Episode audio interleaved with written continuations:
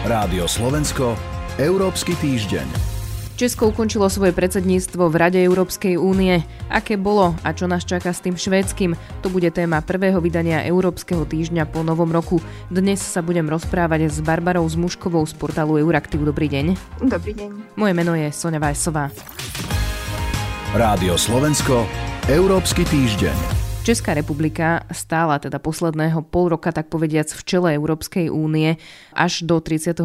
decembra. Aké bolo jej predsedníctvo a čo sa Prahe podarilo? Európa to predsedníctvo hodnotí pozitívne.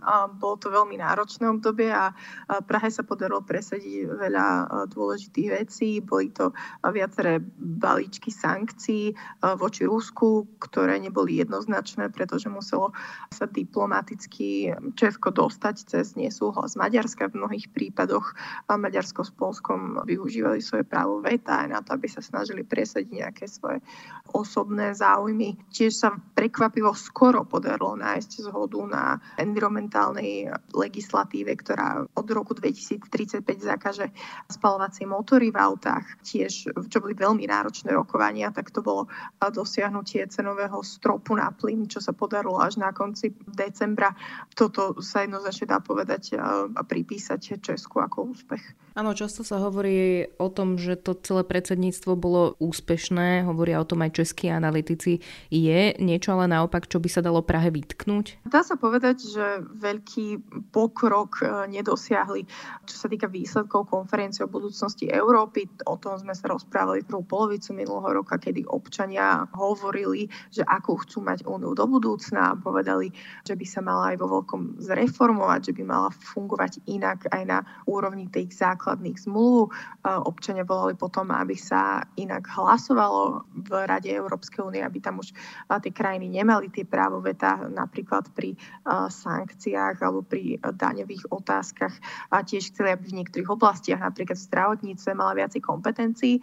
A túto Česko urobilo niektoré kroky, rozoslalo taký dotazník, ale tým, že nevideli ten súhlas úplne všetkých členských štátov, ktoré bol na takúto veľkú zmenu potrebný, tak to netlačili tlačili ďalej. Treba povedať, že ak by takéto niečo presadili, tak by to bolo aj vzhľadom na to, aké sú všetky iné krízy teraz taký malý zázrak, takže možno prezieravo sa rozhodli na toto netlačiť. Hovoríte, že vlastne teraz sú rôzne krízy, čiže české predsedníctvo vlastne čelilo aj výzvam vzhľadom na to, že je to malá krajina, tak tiež Česko na začiatku si nebolo isté, či bude mať na takej úrovni, že či bude mať dosť kvalifikovaných zamestnancov, infraštruktúru na to, aby vedelo viesť všetky tie vyjednávania, ale e, tieto obavy sa nakoniec nematerializovali a bolo to predsedníctvo ukončené tak, že všetci ho hodnotili pozitívne. Prečo je teda potom pre členský štát únie vlastne zaujímavé mať predsedníctvo v Rade Európskej únie, keď, e, ako hovoríte, že ono je to istým spôsobom pre tú krajinu aj náročné eh,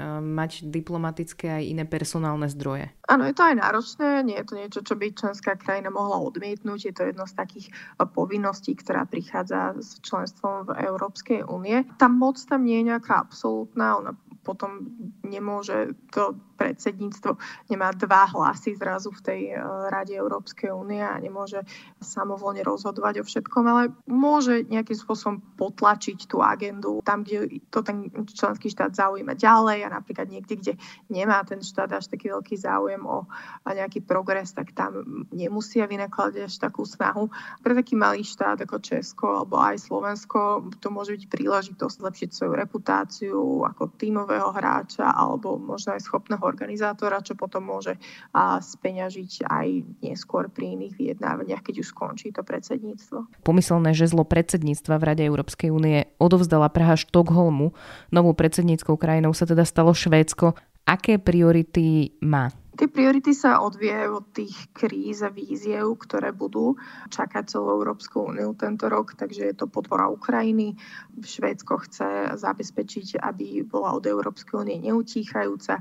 A tiež riešenie tej energetickej krízy, ktoré bude prichádzať na začiatku roka. Európska komisia chcela predstaviť návrh na také dlhodobejšie riešenie a reformu trhu s elektrinou, tak to bude niečo, čo bude Švédsko mať potom za úlohu riešiť ostatnými členskými krajinami a je to tiež napríklad aj podpora priemyslu a zvýšenie jeho konkurencie schopnosti vzhľadom na to, že teraz bude musieť prechádzať na zelenú formu fungovania a Európska únia bude musieť priznať to, ako podporovať svoj priemysel vzhľadom na to, že veľkú podporu napríklad teraz ohlasovali aj USA.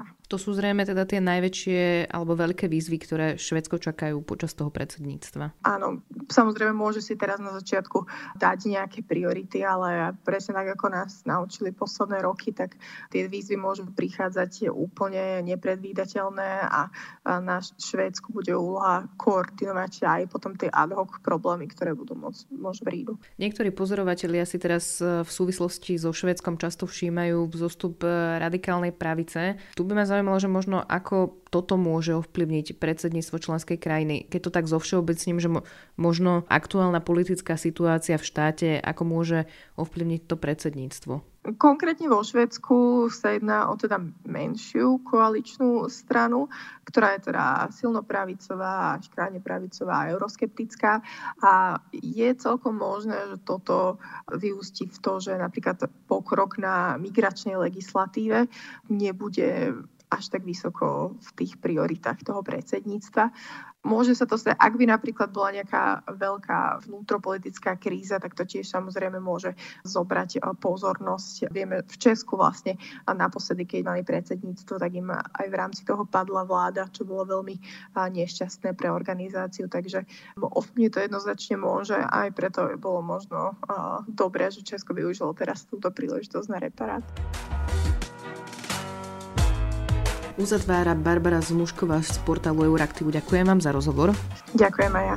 Počúvali ste Európsky týždeň, pripravili ho portál Euraktiv a Sone Vajsová. Rádio Slovensko, Európsky týždeň.